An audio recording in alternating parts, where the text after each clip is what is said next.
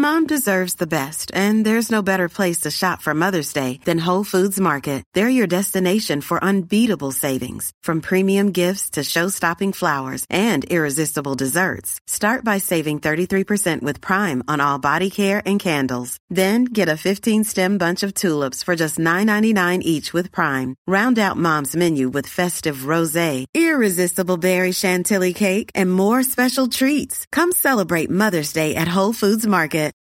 Millions of people have lost weight with personalized plans from Noom, like Evan, who can't stand salads and still lost 50 pounds. Salads, generally, for most people, are the easy button, right? For me, that wasn't an option. I never really was a salad guy. That's just not who I am. But Noom worked for me. Get your personalized plan today at Noom.com. Real Noom user compensated to provide their story. In four weeks, the typical Noom user can expect to lose one to two pounds per week. Individual results may vary.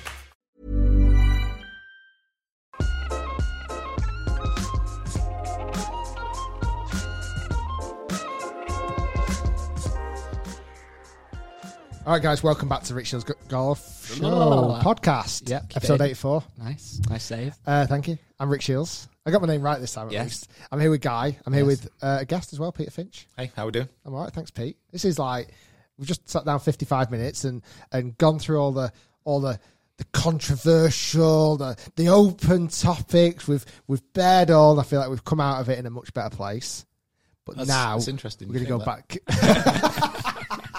but now we're going to go back in and uh, have a little Peter Finch proper podcast. Okay. So, Pete, explain to the audience, like, how did I know? I want to go even back back because I, I don't think I'm massive in a story. Like, how did you even get into golf in the first place? Um, dad introduced it to me, but I was How old? Um, about 12, 13. Well, no, to be fair, probably a bit younger than that, but I didn't really start playing until I was 13 because I was Right. just always more into me football. And your dad played for a lot of his life. Yeah. Did he get on? Did he get into it early? Um, no, not so much. I think he was like 20s as well. Oh, right, okay. So he was just at a local local club in Preston. Like, it What, wa- what got him into it? Do you know? I'm not sure, no. Because normally just it's family, getting- isn't it? Really? getting, I think maybe getting away from the family. I think, um, but no, nothing, um, nothing specific. It was just, it was just another for me, and it was just like another sport to play. Like, I, I played loads and loads of sports as a kid, and football was always my favourite. And then I got good enough at golf for that to kind of warrant more of my time. Yes. And then I got injured playing football, and then I couldn't play golf. And I thought, well, I'm actually missing golf a Yeah, yeah. football. So then just carried on from there. What other sports? Football, golf, anything else? Oh, I played cricket. I can imagine you'd be a cricketer. Yeah, I was good cricket. Rugby? Um, rugby. But Preston's not a massive Not, rugby town. not where I, I, not where I lived. It was big where you St. lived. Helens isn't it? big, yeah. See, where I live, rugby wasn't was hardly even a thing, really. Nah, nah. So it was, yeah, it was football, cricket, hockey. I was decent at. Um, badminton. I was. I thought I was good at until I actually played someone who was That's good. the thing with badminton, isn't it? You play someone that's good and you're just running around like an idiot. And then yeah, I just I just played everything. To be fair, You know, you know a sport I never got into? Tennis. Like, I feel like I never really got into tennis. No. I was awesome at everything apart from serving, which is the most important thing. As soon as the ball went very above my head, literally lost my mind. Do Couldn't- not underarm, Oh. underarm serves. honestly, every time I played, it ended up being just like underarming it over. Just Yeah, couldn't, fine. couldn't get it. So thirteen, you, you got into got into golf, kind of bit of football, and you kind of obviously shifted more into golf. Like, what was was was a young Peter Finch at thirteen to fifteen? Was he a good player? Mm, All I'm Remember- talking- can, can you remember your clubs? I always like to know what people's like first or either your first clubs or the first ones that you remember getting and absolutely loving or Uh, wanting. I remember my first clubs were like uh, Howson, Yeah, Derby and you did twos. say Howson then, yeah. Howson would. It was great. Howson Hippo, wasn't there? Yeah, Howson with the bomber. Yeah. Oh, I always regret. I should be playing him still now. Is that amazing? Imagine. yeah, frothing at the mouth. I'm like that excited.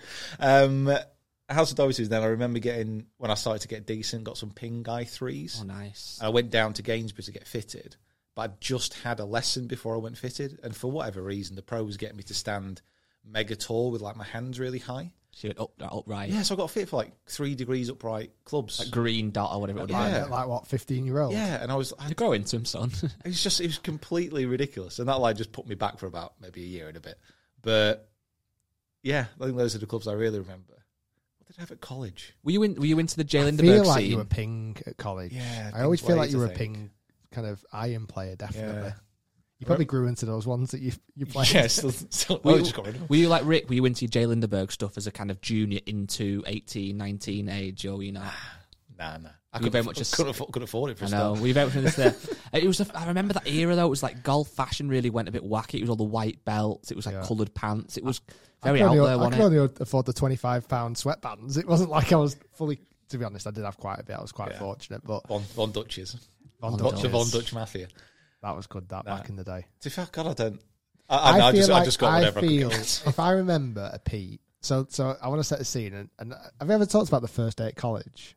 When you met Pete, Well, just the first day of going to college. So we, Oh. so uh, I think a lot of people know, but we went to college. That's the first place we met. at Sixteen years old, at a college in Preston. Which you mm-hmm. were quite lucky because you lived so close, didn't you? Oh, I had to get a bus in there. Oh, really? with his golf clubs. Not a great bus guy. so how long was it? About half an hour journey. Yeah, yeah, yeah. So, But it was on a Preston bus, with a Walkman. so it felt like an hour. so at sixteen, I was probably about an hour and twenty away from college. So I lived in Monday to Friday. Loved it. Like, do you do you regret not living in? I do, yeah. In, in, I do in some respects, and in others, like I never would have like got through college if I'd have lived in. So I wouldn't have ever Well, I gone to didn't do anything. great, did I? Um, for me, I turned up first day. This might set the scene. And I'd, like- can you remember what you wore first day when you went there? No, Well, I had. I remember it vividly. Right, Go on. you're full in your face. Like I'm just you're going to sure. it's going to be horrendous. So a black polo, Good start. okay, Strong. but it was a Burberry black polo. Of course it was. Was a little hint somewhere of Burberry? Not little hint. it looked like someone had thrown up at Burberry. So all the collar ah. was Burberry check. Right. The wrap around of the of the arms. Oh yeah, The button down Now was all. And was it genuine? Oh, yes, fifty-five quid. I paid for that. Um, what else did I? I, I might have. I might have had a Burberry hat as well. Ah. I Did you have an earring at any point? Two, Oh. two earrings. Yeah. So I, I didn't Two really know diamond Rick to begin with. I kind of thought, well, he's someone to stay away from. What the hell. yeah, I I definitely went with this idea. I'm going to set a, I'm going to set a statement early. I think for me, I was quite quite not dead shy at school, but I was like never one of the super popular boys. But I was kind of I, I, I got in the football How team. times have changed. I got in the football, not really. I got in the football team, so I always felt like, well, at least I feel like I'm top maybe eleven. Did you most really get in popular. what Yeah, yeah. Position? Uh, left wing, weirdly, even though I wasn't really left footed. I, I was famously, and this probably would, I think a lot of people would know this, kind of understand this story because of the stuff I've said on the podcast in the past. Famously, I uh, was most known for doing the most horrendous tackle on a lad from a different school. Nearly broke his legs and I got sent off. But I went down as like a hero. Did you put your collar up like with an Eric Cantona at a vibe? I feel Probably, like you yeah. could have done. Got sent off from a school match. That must have been a bad tackle. It was horrendous. And what's weird, this is dead strange. I don't know why I'm saying this on the podcast. That lad that I tackled, right? I kind of weirdly had some beef with him. I don't know why. So I tackled him at school, nearly broke his legs, got sent off, right? And it was middle of the pitch. It wasn't he wasn't going to score, but somehow I got hailed a hero. About six months later, we were playing football again in like a local park, and he was kind of a local lad. He was at the side on crutches. Yeah, I was going to say, yeah. He was playing again, right? Sitting there with a blanket over his legs. And weirdly, I don't know why, I decided to have another go. Oh my god. But this time, karma came back at me. So I went to slide, right, and nearly took his legs out. Wet pitch, it was great. But what I hadn't noticed, by but it was like a it was like near a bush, kind of like a fern bush, and like a branch had fallen down with a really sharp my days. prong sticking out of it. Absolutely sliced my leg. I've still got the scar to this day. I'll try and Rick's just getting his leg out. For the people listening at home, Rick's just getting his leg out to show Wait, let Pete. me show you. This is the scar I got Christ, get on the table now. Oh god, yeah. from that famous tackle. oh, wow. That's a proper one, that. So Oh, there you go. I like. I actually tell my kids it's where I dodged a bullet Of course. back in back in the day when I was, you know, on don't the know mean what I was streets doing. of Bolton. So anyway, um, but how did you dodge a bullet if it went in your leg? no, That's it not like f- sli- it like sliced past. right, okay. That's what I tell the kids. Yes, I'll of have to tell them one day. It was actually dad just being an idiot trying to slide tackle a lad. yeah. What's weird to the story? Quite strong to tell your kids that already. Yeah. I don't know what this Must be is. afraid to go outside. This is What do think he's bad- right This is a mad, mad, mad part of the story. So this lad uh, nearly broke his legs twice. Right? He might actually listen to the podcast. Weirdly, I know his mate does. Um, Well, years bedbound, later, really... years later, marry my wife, obviously, or get my get my wife. She's a school teacher, Yeah. right? So one of the first days in in like meeting her and talking about school and something like that. I think a couple of weeks weird. I, I don't. I went into school to help her out or whatever, and I'm looking on this board of all the teachers. The lad who I nearly broke is a teacher at my wife's school. I feel like I really like this And then lad. You you came And I feel like- slid into the maths lesson. I went for number for three. the third time. So anyway, I don't mind telling this story, but I thought it'd be quite interesting. Break the ice for me. So then, because I kind of came out of school as quite a shy boy, as you can see, mm. I felt very like reserved. I felt like college was my time to go. Let let's be let's not be Rick. Let's be Ricky. I'm going to go in Burberry. I think I had two earrings, two diamond earrings. My hair definitely a different color, bleached or something, and I really went into a, make a statement, and I, I think it worked. I think Pete looked at you and thought, what a cock that guy is. I think I reckon you turned up in like brown, like slightly oversized chinos and a very conservative FootJoy t-shirt shirt. Probably. It's probably And- and Donnay. I, think, I think I was going through my uh, Sports Direct Donnay phase at that point. So anyway, we went to college together. We met lots of friends at college. Obviously, Carter, Sam Meller. Um, who've I missed there? They're the, they're the two main ones. Loads, weren't there? I feel like I've missed loads. There was loads of people at our college at the time because even though me and Pete were in the same year, did we have about forty students in our year. Yeah, it was quite a few. Kind of whittled down a bit, and then you also had like four years ahead of us of the students that had been there already who also into golf. Once we moved into second year, the year below us was also into golf. A lot of the sports um, uh, students were also weirdly into golf. So it was a, it was a mad hub, wasn't it? Really? was quite a few older than us as well. Because Yeah, like, went to, cause like, it, UCLan. because it was like a national diploma. It wasn't like pull my leg, trouser leg down here. I have to get up. because it was like a national diploma. There's quite a few people in our year who were quite a bit older, like 17, 18 already. Bad influences. I was going to go to that college and I went to go and view it and it looked really good. I decided not to, but I kind of wish I did now. To, Did you like it at Myerscough? Um, yeah, I liked. I'm not. I'm not a great classroom guy, so I, I enjoy getting out and playing golf, but like the rest of it was so so. When you were going to college, and I certainly had this mindset, did you think we were going to college just to play golf? Of course, yeah. I really thought that. I honestly thought we were going to college to literally play golf nine to five, Monday to Friday. and what did it actually involve? I was like learning to run sports clubs and all this. I'm like, not here for this. I And don't- like and like the sports psychology, nutrition and fitness. Um, what other courses did we have? It, it was like a sports course that incorporated golf elements. Yeah. Yeah. So could other people do it, but they'd imp- implement like football as such? Yeah, so Yeah. there was other courses that almost ran parallel with each other that would be almost be the same syllabus, but their sport was football Yeah. or rugby. Were golfers the geeky lads then or not? well, until Ricky Shiels turned up. oh yeah, Rick really changed the perception of golfers. It was, uh, Every top. it's quite I told incredible. This, I told this the Like fact, a one fact man that- wave of change, yours. the fact that I, I completely. Uh, It's like a, a Lynx Africa advert where all the girls just stop what they're doing and look at Rick as he struts through in slow it motion. was all the football lads who wanted to knock my head off. yeah, that's true. Oh, you made so many friends in the football. lot, so didn't you? many friends. Yeah, it was. I think everyone. I think everyone literally in our in our class by the second year ended up looking the same. Like everyone had bleached hair. Everyone wore a visor. See, What year was this? Can you the scene. remember? Two thousand one and three, uh, two thousand one and two. No, it's three and four. I think. That was a big era for golf. Art. Did you used to gel your hair and then put your visor on, and then when you took your visor off, you'd have a flat bit at the front, but all spiky? Wasn't It wasn't three and four. Dax. Because did you That's start wax. high school in ninety seven? Yeah. So 90, so what year would we have finished? 97, 98, 99, 2000, 2001. We would have finished school in 2001. So 2002, 2003. And 2004, yeah. That's how years work. The. I mean, listen. Rick didn't like doing there the was maths at college. There, was some. There was some classes you should have attended. That's, why Rick shoots 73, and that, Rick, it was 85, mate. I went one in the su- one in the bunker, I took five to get out, and I got a three. Yeah, math's never been my strongest point. Yeah, I was watching Break 75, scratch your head a little bit. I to wondered why I got paid 10 going, grand count, last counting them last all up, month. going. That was 95, but it says the scores. I had to go one of those shot clickers out. I was like, Um, yeah, but I, I, for me, college was the biggest life learning experience ever. Like for me, I grew up. I made a lot of mistakes. I grew up very quickly at college. Uh, we went out a lot. You, I didn't feel like. I don't remember.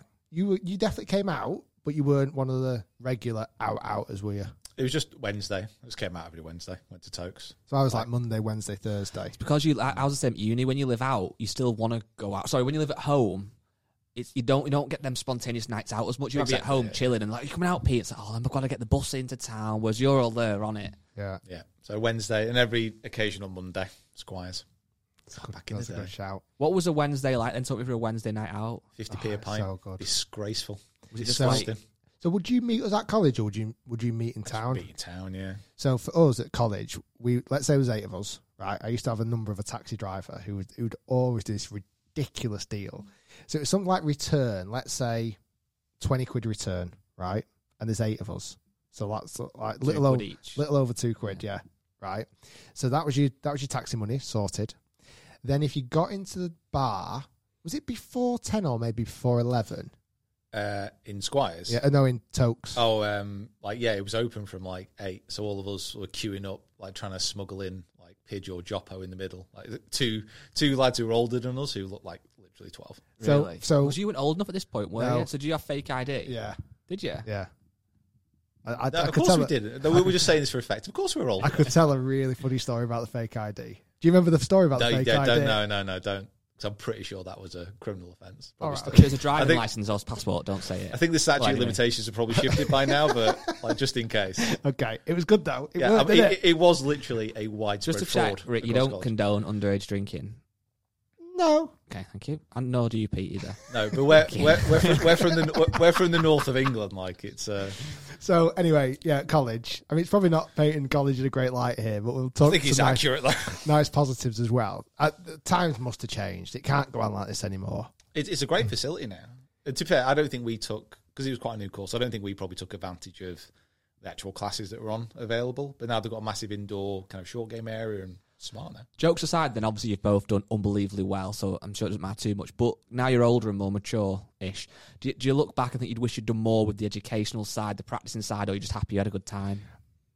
For me, it's hard for me to regret every, anything because I honestly I felt like at the age of eighteen, from that sixteen to eighteen, I'd lived life, like really lived it, going out loads, having a great time, and I felt like eighteen, I, I'd, I'd got it all on my system, and I was ready to work. For me, Or like you, you the same, Pete? Yeah, I, I, I wasn't no interest in going to uni. Like, That was that was it for me. That was then like, That was that was almost our uni. Like, yeah. I felt like then at eighteen, I wanted to get a job and I wanted to start my career. You'd, you'd let because that's the thing when you're 16, it's quite young to be thinking about what you want to do when you're a grown up, isn't it? And, your- and your life choices. But equally on the flip side, like you two have let your hair down, blown off the steam to get into work. Then, did you move down to the Midlands, Pete? At that point, Did yeah, I went down to Shropshire. Like, Was this for literally. golf at this point? It was for a lady. Oh right, okay. um, which which worked out well.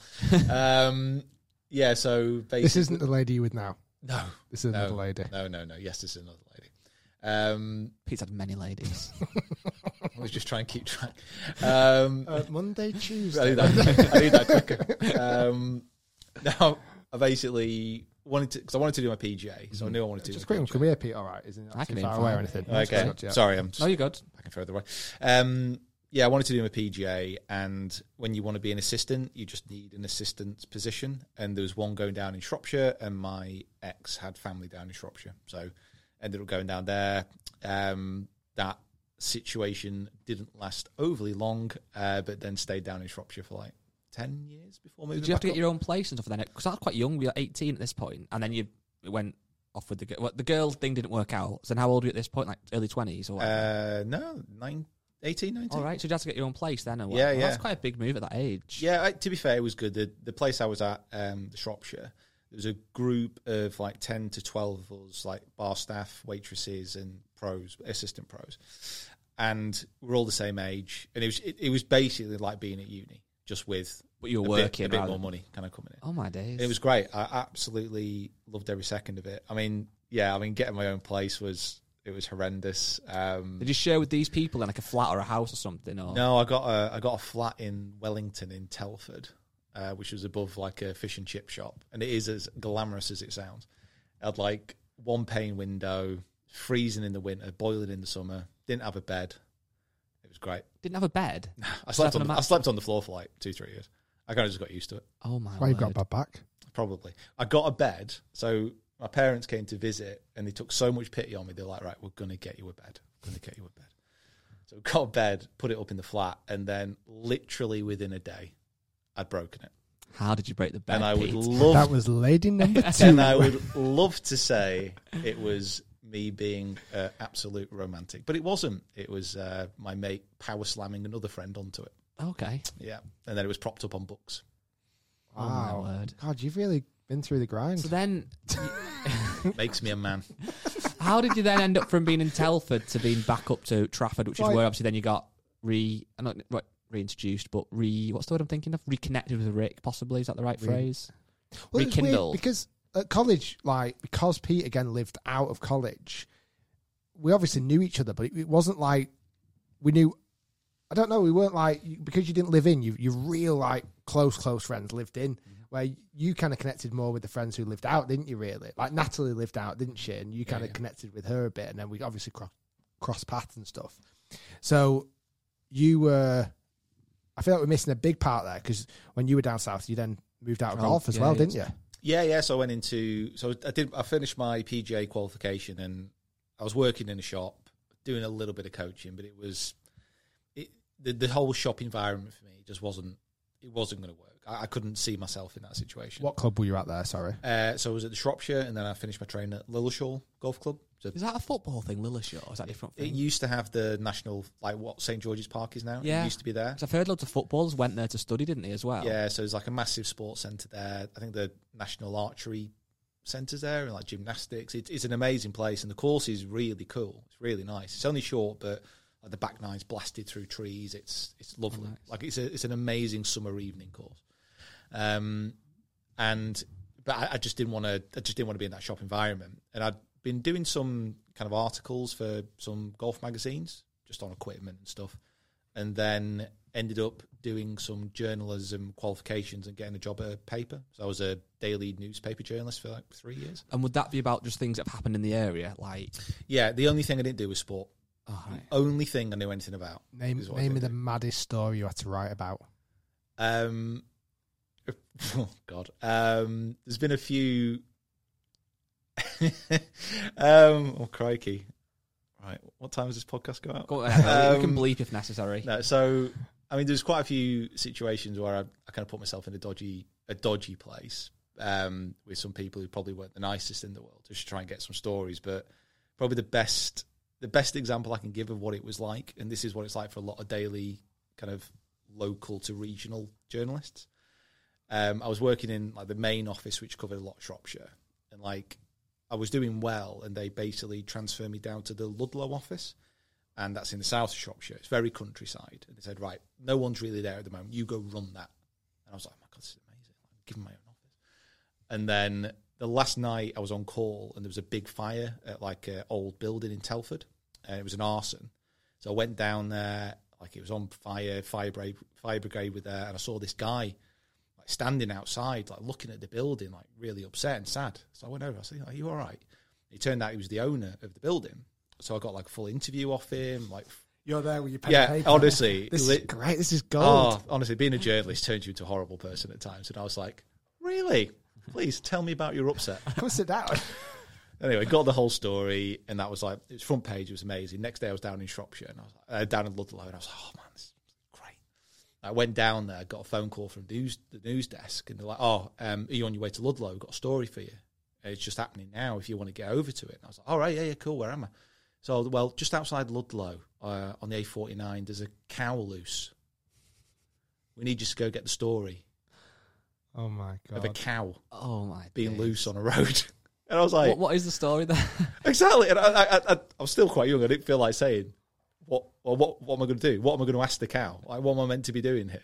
It's like making YouTube content. Yeah. So, How I, can I make this into a video? so I, I was like, chase this cow around the country lane to Ludlow. I couldn't find it. And What that was like that. And then I spent a year down in Ludlow. And then by the end of that, it was, it, it was clear it just wasn't, it wasn't going to be Was it because it was a small like countryside? Little things become big stories. I.e., a cow loose became. I mean, that's not going to happen in London or something. That's not going to become a headline story. A cow's loose, is it? But No. did little stories become bigger because of the smaller place? Yeah, yeah, hundred percent. And there's like a lot of local politics, and it was, it, it, you know, it, it's very, it's a nice representation, really. Sometimes what happens on social media, like a little story within a little community, getting really big, everyone getting angry, That sounds familiar. I know. Yeah. Hold on. and it was like, oh, it was so funny. But yeah, I, I like the. It, it, it taught me a lot. I definitely grew up a lot, and I, I definitely had a bigger appreciation for what being in golf is like. Like the last, the last story I, I did, it basically made me quit. There was a, um, a lad, young lad, he back from uni, and his family had a farm in South Shropshire, and he was helping fix um, the grain silos, so those big ones, and the roof collapsed, and he fell into the silo and basically drowned in the grain.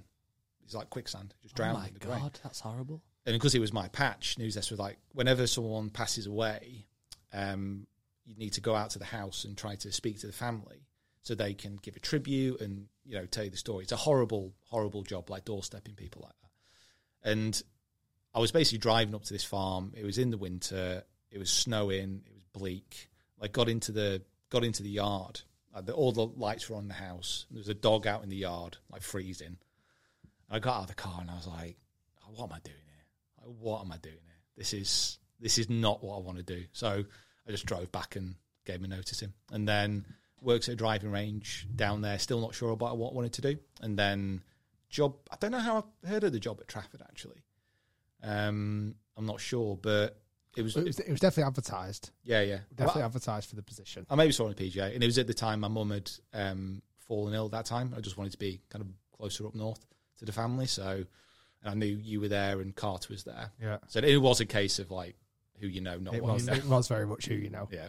So, uh, quick question on journalism then. Have you got a, is there like a clip, you know, when you've got that front page that say like written by Peter Finch? Oh yeah, yeah. I used to It's quite collect them cool, all. Yeah, yeah. I used to collect them all. Because that's the only real recognition a journalist really gets, isn't it? Like just that little bit of Yeah. a nod at the end of a story. Yeah, front page byline. Yeah. Do you think like that's where like I don't know why I'm talking about journalism, but just like it's got like national wise, it's why there's so much pressure on these paps and these journalists to get these like headline stories, like when they're like harassing like Matt Hancock's wife when he's she's got like there's a lot of pressure, isn't there? A lot of, like you've got to get a story really. It's a bit a bit of a nasty kind of world to live in, really. Isn't Yeah, it? it, it is. It's not. It's not great. I think a lot of journalists, like I'll, I'll have, I have a lot of sympathy for them because a lot of the times they're just sent to cover a of story. course, it's not their choice, is it? Really? No, and like you know, it's completely off topic, but a lot of the a lot of the very best journalism is not done like that. You know, the best journalists and the best stories they take weeks to put together. Of course. And certainly from a from my point of view, I was like given like a morning, go get the story. I was like, God. Anyway, I remember. So when we were at Trafford, so there was there was four pros at Trafford. Carter being one of them. Me, uh, director of golf Pete Styles. I'm trying to think whose job you took. James Ad- Hopkins, Adrian's. Adrian or James. I think it was James. I think they left quite close together. Yeah, but I very think I close. took James's. Yeah. So there was four of us, but the facility got busier, much Mm. much busier at Trafford, and it was opening for longer hours. We started to open earlier in the morning until till at later at, seven, night, didn't it? seven in the morning until ten p.m. And basically, there was room for other pros, so we put this job advert out, and I was working quite closely with Pete Styles at the time, to trying to recruit a new new person coming in, and um, we had the CV that got put on our desk, and from Peter Finch, and and um, Pete said, "Do you know Pete?" And I said, "Is it?" Because there was a couple of Peter Finches. You've had this, you've had this issue, haven't you, over the last few Yeah, yeah. Years? I've got to come on to the, the story of the Peter Finches. I was like, yeah, but is it our Peter Finch? We're like, we're not The sure. real Peter Finch. I was like, me and Carter going, is it the Peter Finch we know? I'm not sure. But I, did we message you? There, uh, there was can't- I can't something. remember, yeah. Anyway, you came up for an interview, and it was pretty much a given you were going to get the job. And obviously, you, you joined the team, and uh, the rest is kind of history. Obviously, with with stuff with YouTube, because at the time, what year was that? Do you remember? Ah, I can't remember. I think this was. Probably seven years ago now. I think it was 2013 because I stopped working at the American Golf in 2013, and I feel like you didn't work there when I worked at the American Golf, but because I used to come in because of Nike all the time, you were there. If that makes sense. It was yeah, it was thirteen or 14. Maybe early 14. Because thirteen, I hadn't really started YouTube a little tiny bit. Because that was the year I got married. I remember being on my honeymoon releasing videos weirdly, but it was very very loose. But fourteen, I kind of kicked it up a little bit more. It might have been fourteen.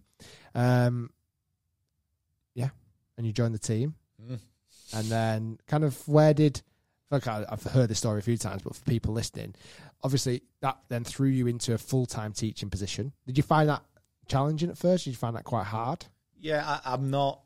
The only problem with being at a driving range in the past was that you've got to drum up your own business, and I I hate with a passion, being the guy who goes around collecting baskets, stands there, waits till they hit a bad shot, and be like, "Oh, struggling, are we?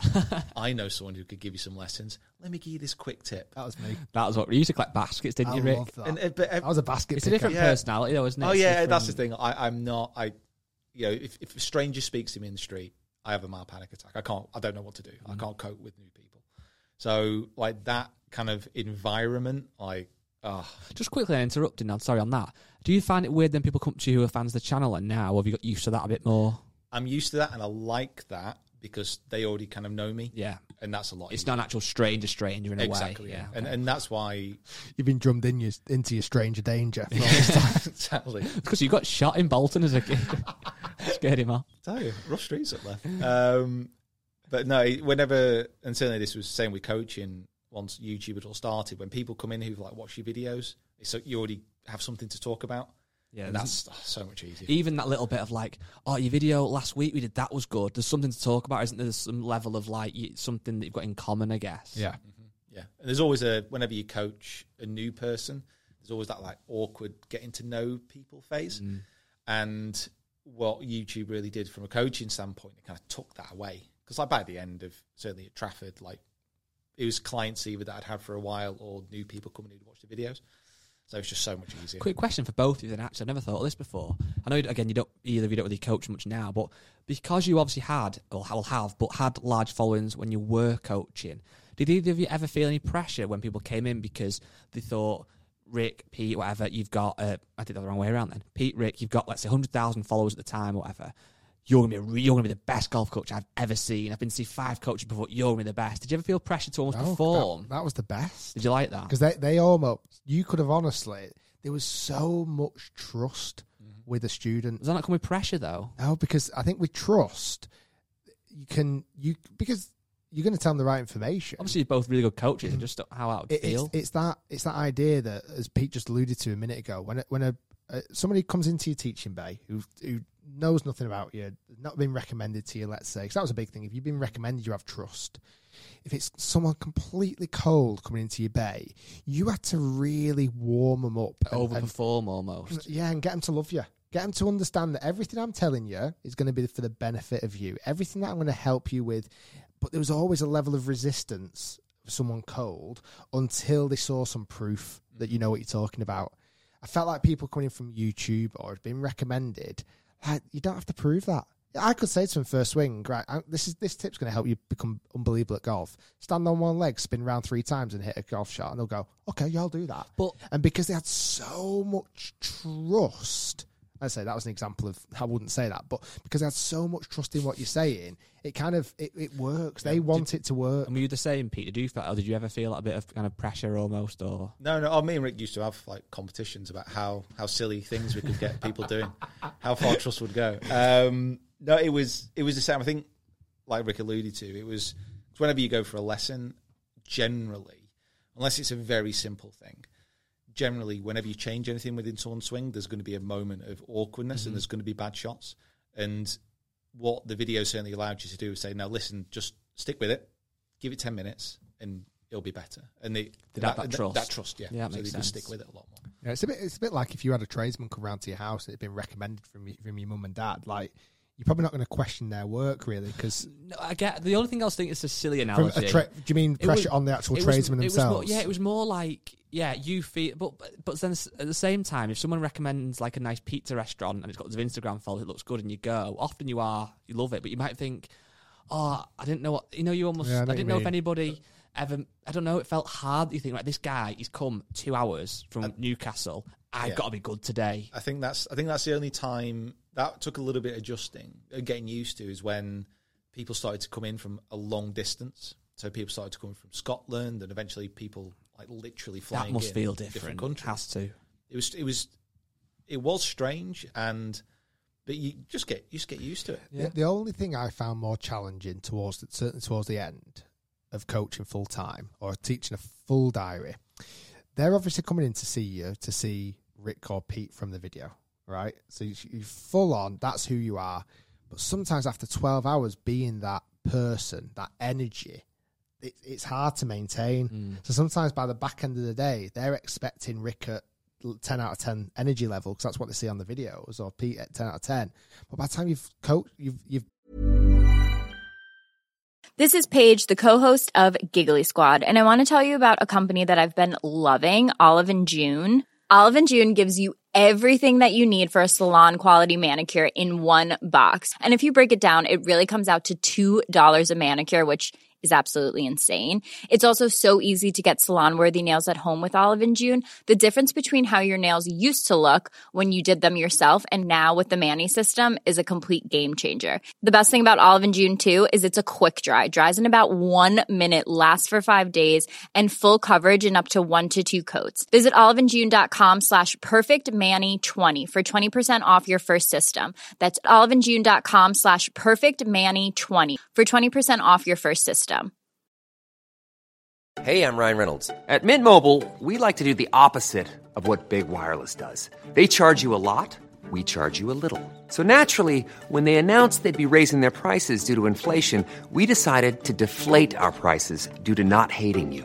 That's right. We're cutting the price of Mint Unlimited from $30 a month to just $15 a month. Give it a try at mintmobile.com slash switch. $45 upfront for three months plus taxes and fees. Promo rate for new customers for limited time. Unlimited more than 40 gigabytes per month. Slows. Full terms at mintmobile.com. Life is full of awesome what ifs, and some not so much, like unexpected medical costs. That's why United Healthcare provides Health Protector Guard fixed indemnity insurance plans to supplement your primary plan and help manage out of pocket costs. Learn more at uh1.com. Mom deserves the best, and there's no better place to shop for Mother's Day than Whole Foods Market. They're your destination for unbeatable savings, from premium gifts to show-stopping flowers and irresistible desserts. Start by saving 33% with Prime on all body care and candles. Then get a 15-stem bunch of tulips for just $9.99 each with Prime. Round out Mom's menu with festive rosé, irresistible berry chantilly cake, and more special treats. Come celebrate Mother's Day at Whole Foods Market. Been at that standard all day long. Yeah. Sometimes you get to the final lesson, you like you might only be six out of ten, personality wise, energy wise, of what you normally are, and you feel like I need to really try and up my game here. And that that was something that was quite taxing for me in the end. Like I get home and I, I was I, did, I didn't want to talk. Like literally, I got home and I didn't want to talk to my wife. Like because I'd been ten out of ten Rick all day.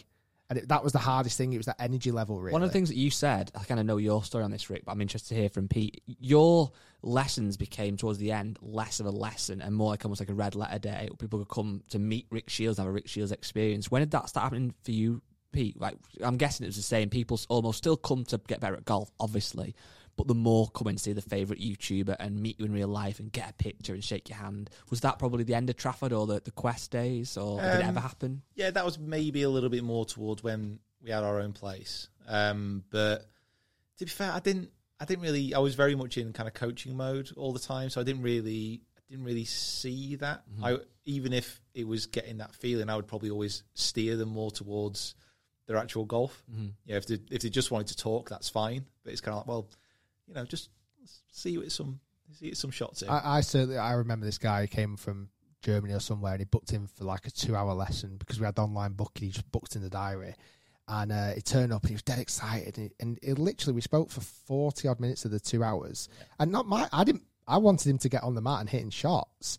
And uh, I kind of, in that discussion, I'm saying, oh, where have you come from? I've come from Germany. I was like, all right, why? So you're here for the, for the week? You're here for family? He went, no, no, no, I've come for today. God. Right. So yeah, I flew out this morning. I hired a car from Manchester Airport. I've driven up here to come and see you. I've got two hours with you because I couldn't book any more time in your diary.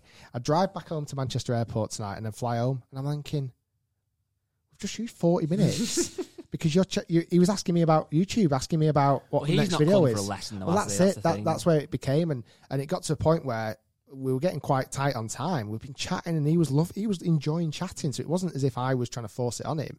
And I kind of said, right. We, we probably do need to start doing some work here. Like, what do you want to work on? He go, right. So, because uh, I've got you for two hours, watch thinking, not anymore. Like you've got me for thirty minutes now. I want to work on putting, chipping, driving. I want to get more distance. Could you just could, could you just check my shafts on my irons? Like thinking, oh my god. And that that was the point. Was me is like I need either need to change my model. I can't let people book in for two hours coming from Germany, or I need to kind of shift shift what I'm doing really because I didn't feel like he was getting the full benefit out of it. I felt like I wasn't giving the service I wanted to give out of it, but it was kind of weirdly no one's fault, really. Question again for I've got a little question for the you. It's good to hear you both together, and I'm kind of putting words in Rick's mouth here, so please feel free, Rick, to, to jump in. But I think over the last couple of years, Rick is still, you know, you don't coach people one on one, but you make videos for, online that thankfully help hundreds of thousands, millions of people. But you're a golf coach, but you've almost become more like a golf personality, I would say. And I think would you kind of Yeah, agree yeah, with that that's from your shifted, from your yeah. own you wanted to. I think for you, Pete, again, you obviously have massive following and a personality, but I still think, or certainly, I've got the impression that, and this isn't a bad thing by the way, that you want to be still known as a real, authentic coach. And I know you brought a book out like 12, 18 months ago. Do you still feel now that you've got your team on board and stuff, and you're growing in more of a media brand? Do you want to be more that kind of personality, or do you still want to be a really kind of authentic coach who's in the same conversations as some of the, the real, real good guys? Um, I guess you can't do both. Yeah, I I- imagine. I think the best way of probably explaining it, I would like to, I would like the coaching aspect to be part of that character. You know, it sounds like I'm kind of building a character here, No, but I, I mean, my my content still is very, even when I'm trying to play and improve my own game, that's still based around coaching other people, and certainly when, you know, stop making videos, whenever that would be, I still want to carry on as a coach. So you know, keeping that grounding in there is pretty important for me. Are you you don't coach currently? No. Are you looking to set something up to coach again? Is that anything that's in the pipeline? I, I will do eventually, but I think you know we're in an exceptionally lucky position where if we reopen coaching for di- uh, reopen our diaries for coaching, we could be pretty much guaranteed that we could fill it. So there's no there's no rush. There's no rush. just a quick on the last podcast we did then on Tuesday, um, you you had this discussion about how coaches you think should still play to some degree, which I get. Do either of you, when you're making online coaching, feel that you're a hindrance because you don't coach face to face anymore, and you might lose that? What's the word I'm looking for?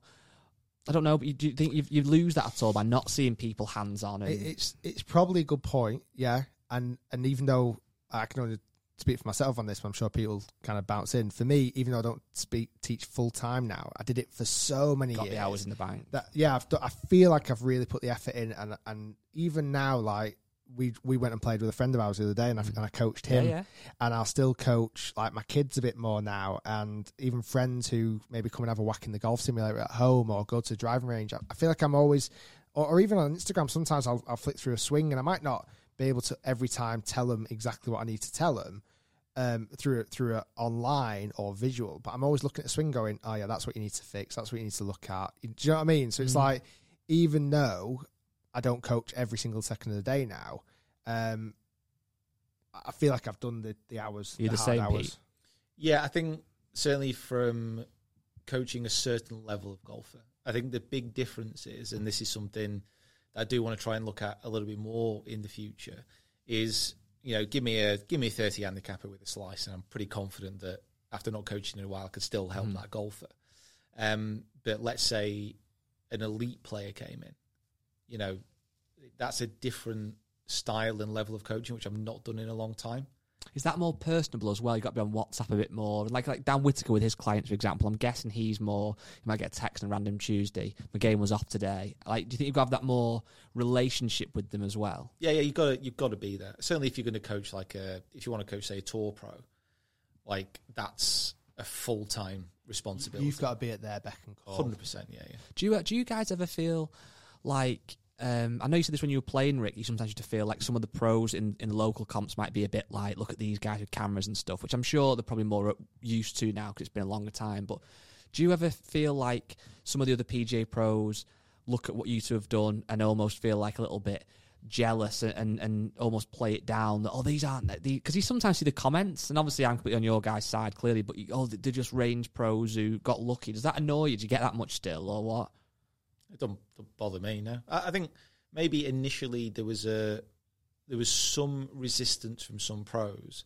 but generally that was just a misunderstanding. So Yeah. it just didn't understand what was going on, and I didn't understand what was happening. To be to be honest, at the beginning of YouTube either, like I didn't know what I was doing. I was just putting stuff out there and hope it worked. I think the reason I say that is because again, I know how this works, but to, to the outset, to some people, it just looks so easy, doesn't it? A video on Facebook or on YouTube of you fix a slice looks to be so easy, and these coaches at home might know it themselves, but actually, there's so much more to it, and there's so many people doing it now. It's such a hard market to crack. Certainly, if you started it tomorrow. Yeah, it's, it, it was timing as well. Like we got lucky with timing. Yeah. We were early into that space when not many people were doing it, and we managed to get a bit of a head start. And obviously, you know, it takes hard work to maintain it, but there is a bit of luck involved as well.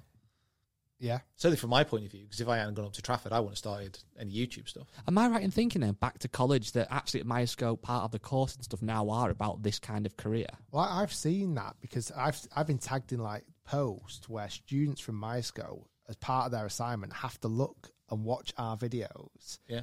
and or, or YouTube golfers in general videos and, and highlight how do they present the content, how how are they leveraging social media to grow their business. I business think well, it was last year the one and the got, PGA as well. Yeah, the it PGA. well. That was the one That's that got mad. me. So we're on like a PGA training. That might what I'm service. thinking of actually, Yeah, yeah. rather than Myerscough. I've seen it at Myerscough as well.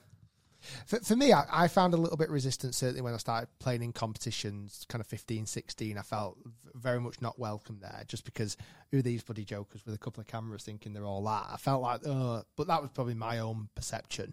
Once I got to know a few of them, they, they're, you know, there wasn't really that hostility. But I think now, and I've done a seminar with the PGA. I don't- Have you done a seminar with the PGA? You have, haven't you? No, I'm not with the PGA. I did a seminar or You webinar. don't PGA anymore? No, Oh, I'm- so I'm- not, I'm oh, not with. I think I'm not No. with the PGA. No, Sorry. I, I did a webinar through lockdown with the PGA, and they said it was their most attended webinar they've ever done, which is great. I- Obviously, I really appreciate that. And I can only imagine that I was only talking YouTube, I was only talking social media.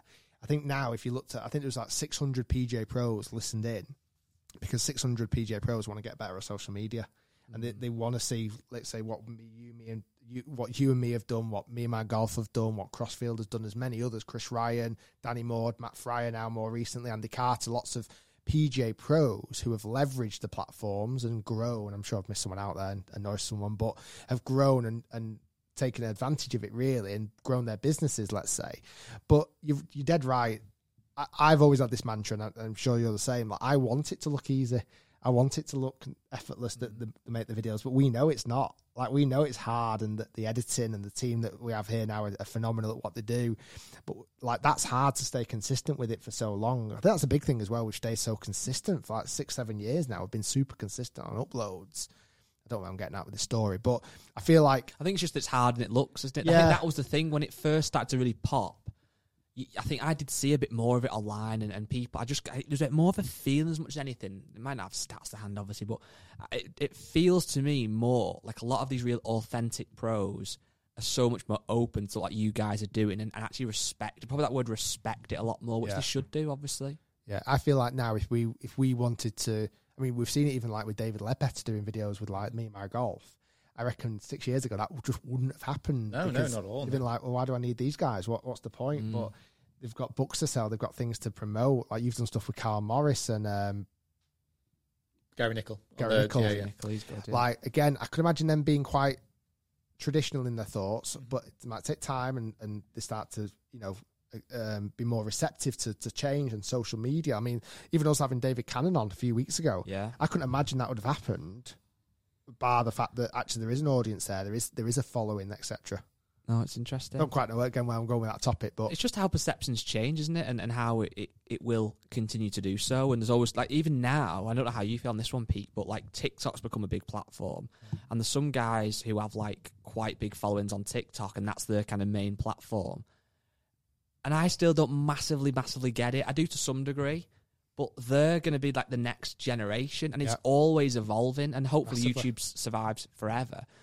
But there's always there's, you know there are probably guys out there who are doing TikTok coaching who've now getting people coming traveling half an hour to go and see Yeah, them or an hour because they found them on TikTok. Yeah, yeah. And it's all I know. y- Neither of you two would do this for one second, I know, but people might look down on that and go TikTok. How can we go TikTok golf coach? But that's going to be the next evolution, isn't it? It's It's- always changing. But it's always what people like what people don't understand as well. Yeah. So certainly when kind of we were starting out YouTube, if you wanted to be a successful golf coach and to be a more renowned golf coach, you had to be on TV or in a magazine.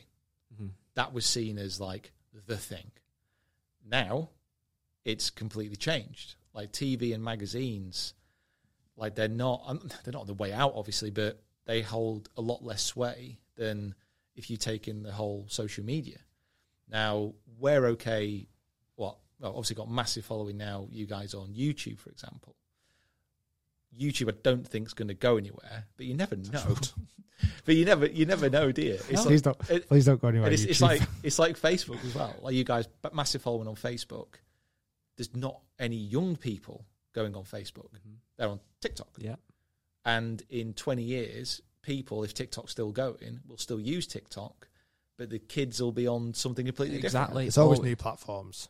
Different. And we won't understand like why are people walking around with AR glasses on? What Yeah. they're doing? I don't understand it. Well, it's like now a very different uh, uh, example, but like I don't massively still get like esports person. I, don't- I get it, but I don't particularly subscribe to it. I don't. I don't enjoy watching people play FIFA against each other. But that's become a professional sport Yeah. now, so you have to embrace it and be open minded to it. And Paid so much you know, you've can't done a thing. Was it? Didn't you do that thing for the golf, the WGT? Yeah, There's a yeah. tournament, and you like hosted it with Seb. Now, at the time, I was thinking, I don't really get this, but you have, you can't be ignorant to it because that's the way the world's going. And we could be hopefully sat here in 20 years' time, whatever, and there might be literally the E Open, and there could be guys playing the Open St Andrews on the It's crazy, isn't it? on the laptop, on the PlayStation, whatever, the PlayStation 10 by then, whatever. And that's what it could be. And you have to, in this industry, stay open minded. Tiger could still win more majors. Yeah. just e majors. um, going into YouTube as well, Pete. Like, how much do you like obsessed with it? Like, as in stats, growth. Are you really kind of into that? Yes, but not me personally. So David, who kind of is my brand manager now, what he's brought partly to the table is an understanding and a knowledge of those things. Like I can look at YouTube numbers, YouTube stats, and the analytics now you can delve into so deeply, but interpreting those and actually understanding how that relates to what you should put out, that's not a strength of mine. Like I don't, I don't understand what a lot of it means, but that's what having people in position who know what they're doing is a massive advantage. Oh, definitely. It's, uh, obviously, guys has such an influence on that as well for us. I think the downside to that, uh, we do so much of it as well, but you can almost go, it can also start to ruin content sometimes. You can be so obsessive with trying to find like the right title, the right thumbnail, taking too much out the edit. It, Yeah, it's you a are governed science. by YouTube. That's it. You kind of work for YouTube, and that sometimes upsets me a bit. It's like, I'd love to do like a really wholesome video. you, you got you got to you got to try and stay authentic.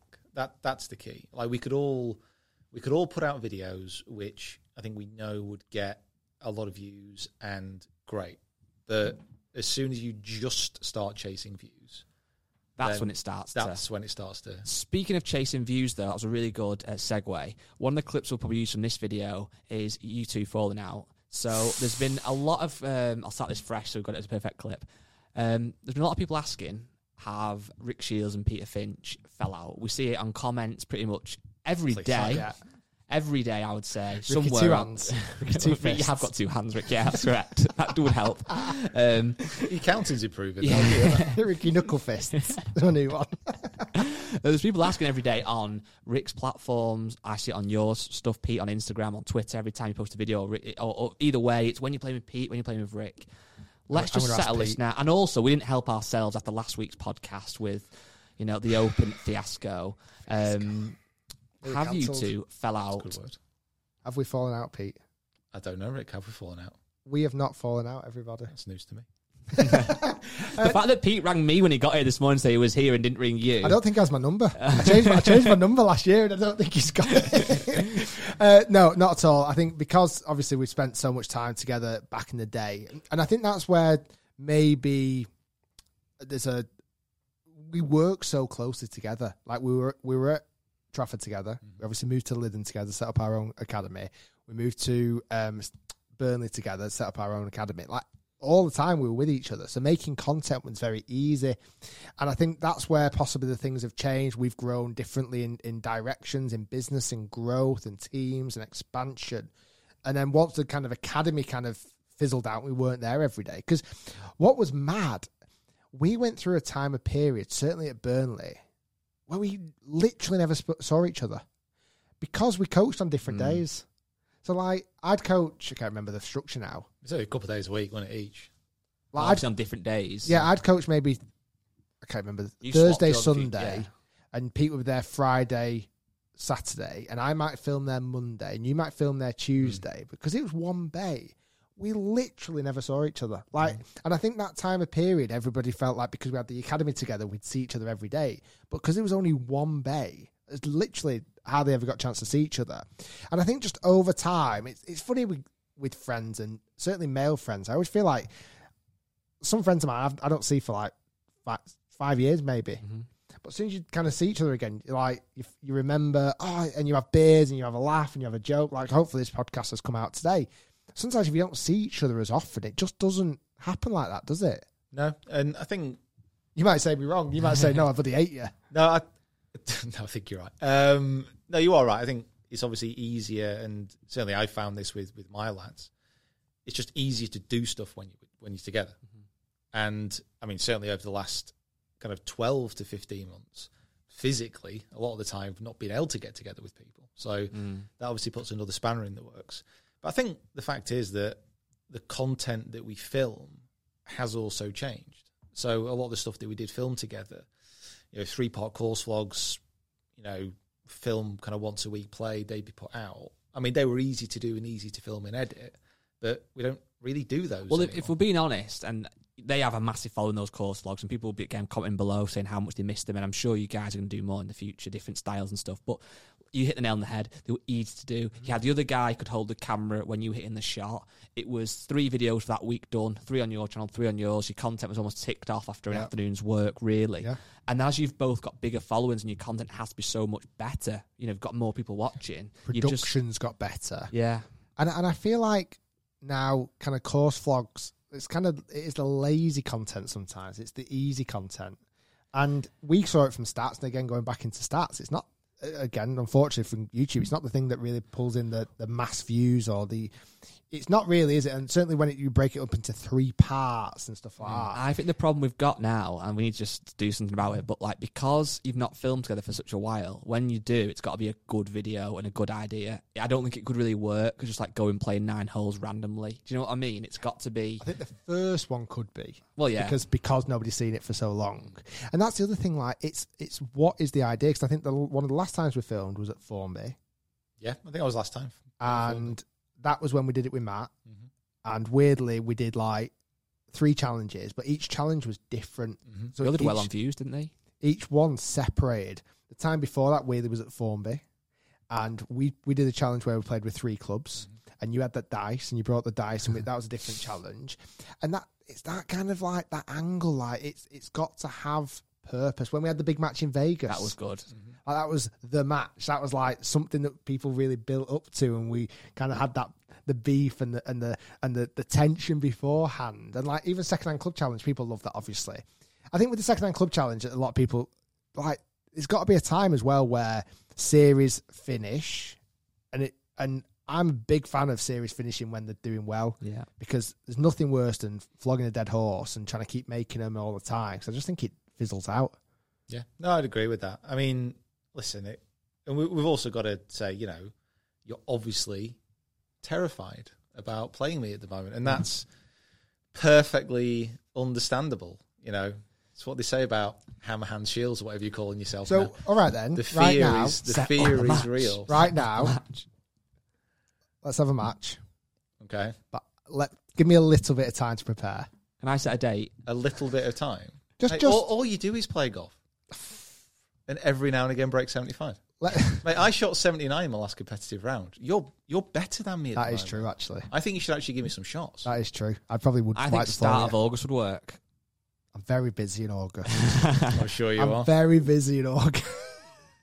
Mate, I, I know, I I know you're going to be busy hiding. give me, give me house. till.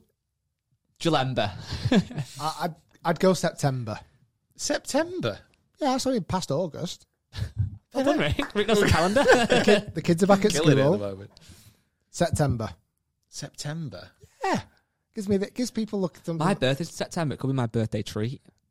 Um, let's not say it on the podcast, This is the podcast you're saying it on right now. but have you got a venue in mind? Um, I'll pick the date. You pick the venue. Frick, listen, man. I'm anywhere, anytime. Stick some holes in the concrete for all I care, mate. And we're going to uh, what was it called? The one that we used to play it all the time. Is it even shut down now? Flixton. Flix, oh no, Flixton, mate. Royal Flixton's still there. Love Uh, Flixton. no, we'll, we'll set a date. We'll go somewhere and let's have Rick versus Pete, the match two, yeah. Okay. September. Pay per view for people listening. We'll take it off YouTube. We'll put it on Triller Yes. underneath the Logan Paul. What, thir- Um, I think thirty pound of view's decent. Uh, oh, I'd say that's cheap. Yeah, Eight, 80 20. We've gone to an hour again, by the way. in this. We're an hour already. Um, Any other questions? Yeah, let's just. So basically, thanks again, Pete, for coming on today. We've done worries two again. podcasts. It's been really good, really um, kind of insightful. Next week's podcast will be back to normal. So if you've got any emails to send us, maybe it's a Dear Rick, maybe it's a Nightmare Golf Shot or a Stupid Golf Rule, email those to podcast at rickshiels.com. Um, but yeah, we've got some questions on the Facebook page, which were for Pete. We've had, we've out had as well. loads. How many Um, shots would you beat Rick by? Oh, God, crikey. I don't know. Like, over.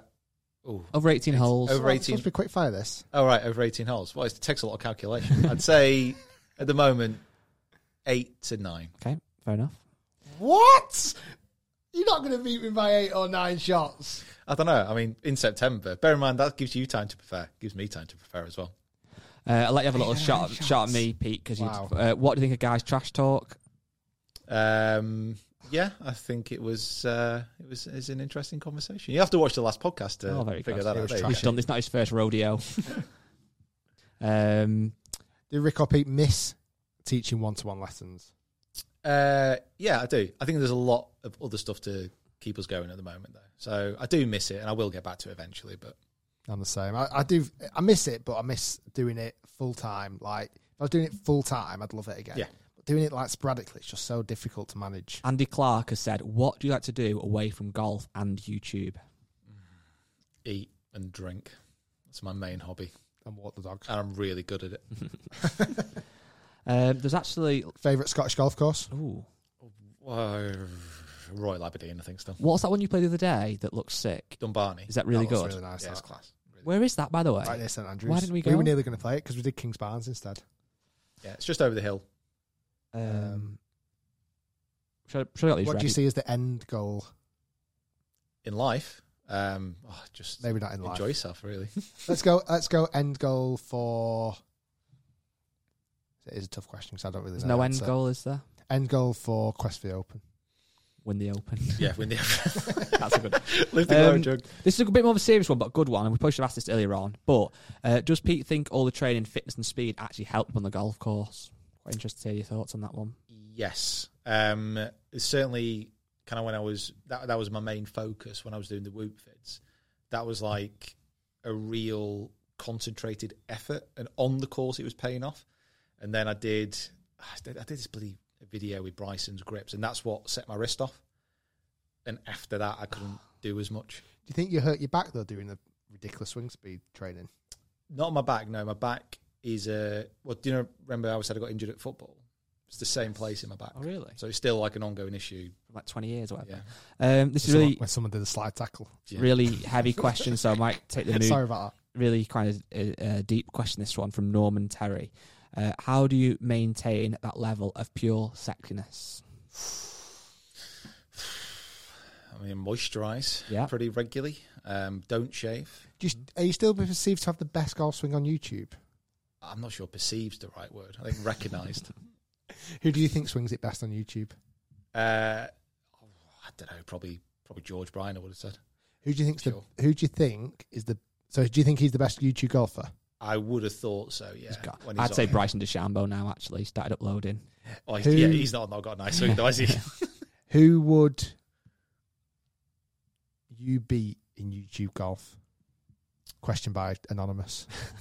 Richard Shiels. in, in YouTube golf, I'm confident that I'd beat everybody on my given day. Uh, to be fair, I think you're good. I- I- the, the guys in America are Yeah. good though, aren't they? Like Mika and or Micah. I always get his name wrong. Yeah, Micah. It's, Um, it's, it's, it's a tough thing with golf, isn't it? Because it's like everybody- it's literally just on the day. Question. I'm confident. Question, and that, to the last one, but on a serious note now. Do you believe? I know this isn't about a dig, but most people think they're better at golf than they are. Because I do. I think I'm better at golf than I am, and I hold my hands up. In my head, I think I'm off scratch, and I'm not. I'd, I'd say one thing which is good about the new handicap system that'll actually show it up. If people are playing regularly, the way that that works, I think that gives a much truer reflection of where people are at. Yeah. I think that'd be good. Obviously, you need to give it a little bit of time. Probably after this year, you'll get to know a little bit more. But I think that's a good measure. Do you think with golf though, it's because like at my home course, I've birdied every hole and I've eagled quite a lot of them. Obviously, over years and years of playing. Flex. No, I know, but I know in my head. It's obviously not. I'm never going to shoot 52, clearly, but I couldn't. Well, 53. I could shoot 18 in the par, Yeah. but it's not going to happen. But then, it, do you get what I mean? It's kind of like you know you can do it, but I think a handicap as well. We've discussed like a handicap is a snapshot of you on a on a good day. Yeah. Like you shouldn't play to your handicap all the time. What what would you guess your handicap is right now? Um, I think I did a video on it last year, year before, and I think it was like was it plus two? was that with the normal, the old one? That was it was it was kind of like a bastardized version of the new Right. one. I, I, I did it in a way which made sense from all my other comp results. Um, but I don't know. I, I think I mean I'm a I'm probably a plus plus handicapper, but I don't know I don't know what I'd be. Yeah. But, a lot of the young young kids now like plus six plus That's the seven. thing. crazy, it's, isn't it is. It's ridiculous. Handicaps do become irrelevant at that level, don't they? As long as you're low enough to get into like British amateur or whatever, it just becomes irrelevant. There's loads of questions. Some of them are quite long. Are we are we happy with those so far? Or anything else you want to? Um, there is a lot of good ones. A lot of lot of. Would you lamp Rick from Liam Crowther? Would I lamp him? Yes. That's a good. I like that terminology. I mean let's I mean let's see how September match goes first. Yeah. I'm ready for this. Only you're ready for two months away. I'm so ready. I'm going to delay it sixty days. Give me two months and I'll be ready for this. Scott Fryer said, "What what do you prefer, hitting a stinger or seeing Guy back making the coffee behind the scenes and playing darts?" Oh, ouch. Wow, Hmm. Stinger. that is, Um, that is a stinger. Yeah, never mind. Stinger comment. I had enough of it last couple of weeks. I'm going to quit. I was actually going to quit the podcast last week. I've said this about three times, but then I decided to uh, grow up a little bit. And if you say things online, you've got to be. That's a, that's a frigging double his salary it's just to keep him on. Oh no, it's a tactic. Well, we chatted about it. Yeah. This Now- was all we, we discussed this two months ago. Pete's a This very good friend of mine. I'm going to write a check to fifteen thousand pounds in a minute, and my new salary of four hundred grand a week. I asked the Open to keep it quiet. I actually got through both qualifying stages. I, I gave This Harry, I gave Harry Kane a little call and said, "Right, you want to leave Tottenham? What do you have to do?" He gave me some tips, and uh, yeah, there we go. Well, that's been good. Uh, September, something for people to look forward to. Yeah, I feel like you can't, you're giving me like death eyes now. I'm looking forward I to feel it. like he's going to go back and grind his ass off now and give you. a good I'm not releasing too. any videos for like two months now. I'm going into the cave. I'm, I'm glad I motivate you. I feel like he's going to batter me. I feel like you're going to walk out of here now, Pete, and Rick's like, "Why the hell did let me do that?" But I'm loving it. I'm kind of stirring it a little bit, I'm really. I, I, I think you need. I'm like, cut, cut that from the podcast. I- I, am not playing against him. I think you need to reassess your game. I you think, I should play in competitions again? if you want to. I mean, you don't. I won't say you. you missed have out to. what caused you to quit. The real elephant in the room. Sorry, but genuinely, Lumina. Lumina. Lumina, yeah. That was what hundred percent. Oh yeah, no, no, I, I Hundred percent. know. That made you quit. I was there. I saw. I saw the disintegration of a golfer on the Actually, tip. after the round, I said to Pete, "Should I NR or what do I do here?" And I went in the clubhouse, and they said, "Well, you if you NR, you forgive your prize money." I was like, "Oh crap! I've got to got to do two more rounds Yep. then." Keep it going. That was hundred percent what caused you to quit playing pro because Yeah. that ended up on GolfWRX. It ended It- up everywhere, it- and for you still me, get it today. For me, it was that idea that I don't even know why I was so out of practice. In my head, I wasn't doing open qualifying. That was it. So, like, Mm. I think that was in February time or March. I think it was Feb. and from July the previous year, when I did open qualifying, or June previous year, I'd played no competitive golf.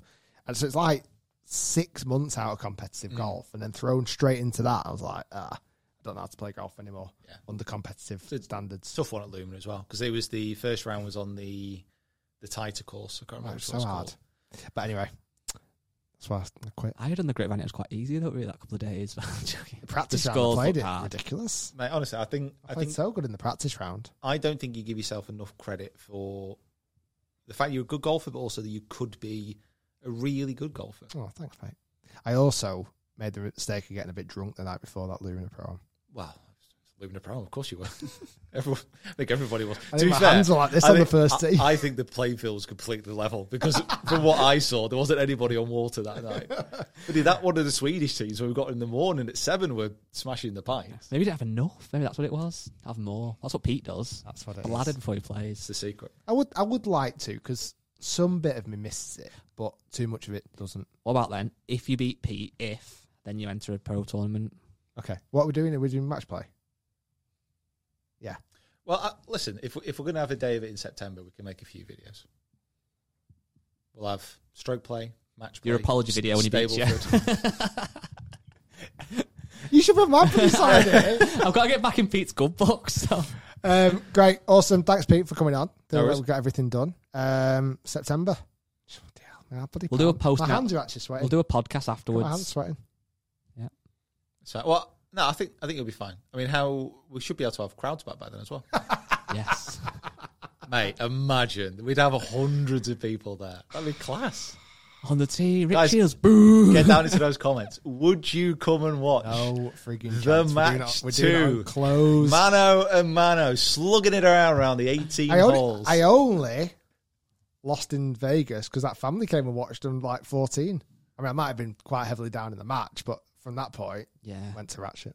well, you could also say you had the best up and down of anyone in the planet when they came to watch That's as very well. good. Right. That's an absolute pleasure. Um, yeah, email us, rate us five stars. Um, Give guys some love, please. please, my ego's really hurt. And we'll see you soon. Thanks, Pete. Good luck with everything. Good luck with the Thanks for quest for the having on. Open. Be nice to see you get through regional qualifying. Yeah, nice to see you out on a golf course. Sweet.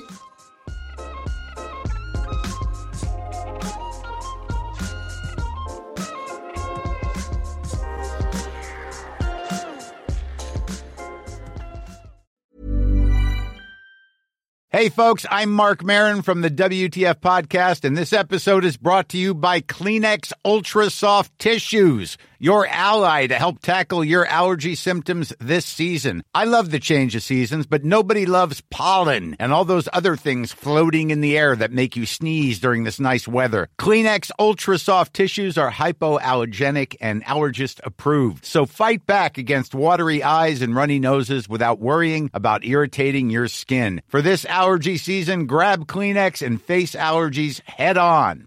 Mom deserves the best, and there's no better place to shop for Mother's Day than Whole Foods Market. They're your destination for unbeatable savings, from premium gifts to show-stopping flowers and irresistible desserts. Start by saving 33% with Prime on all body care and candles. Then get a 15-stem bunch of tulips for just $9.99 each with Prime. Round out Mom's menu with festive rosé, irresistible berry chantilly cake, and more special treats. Come celebrate Mother's Day at Whole Foods Market.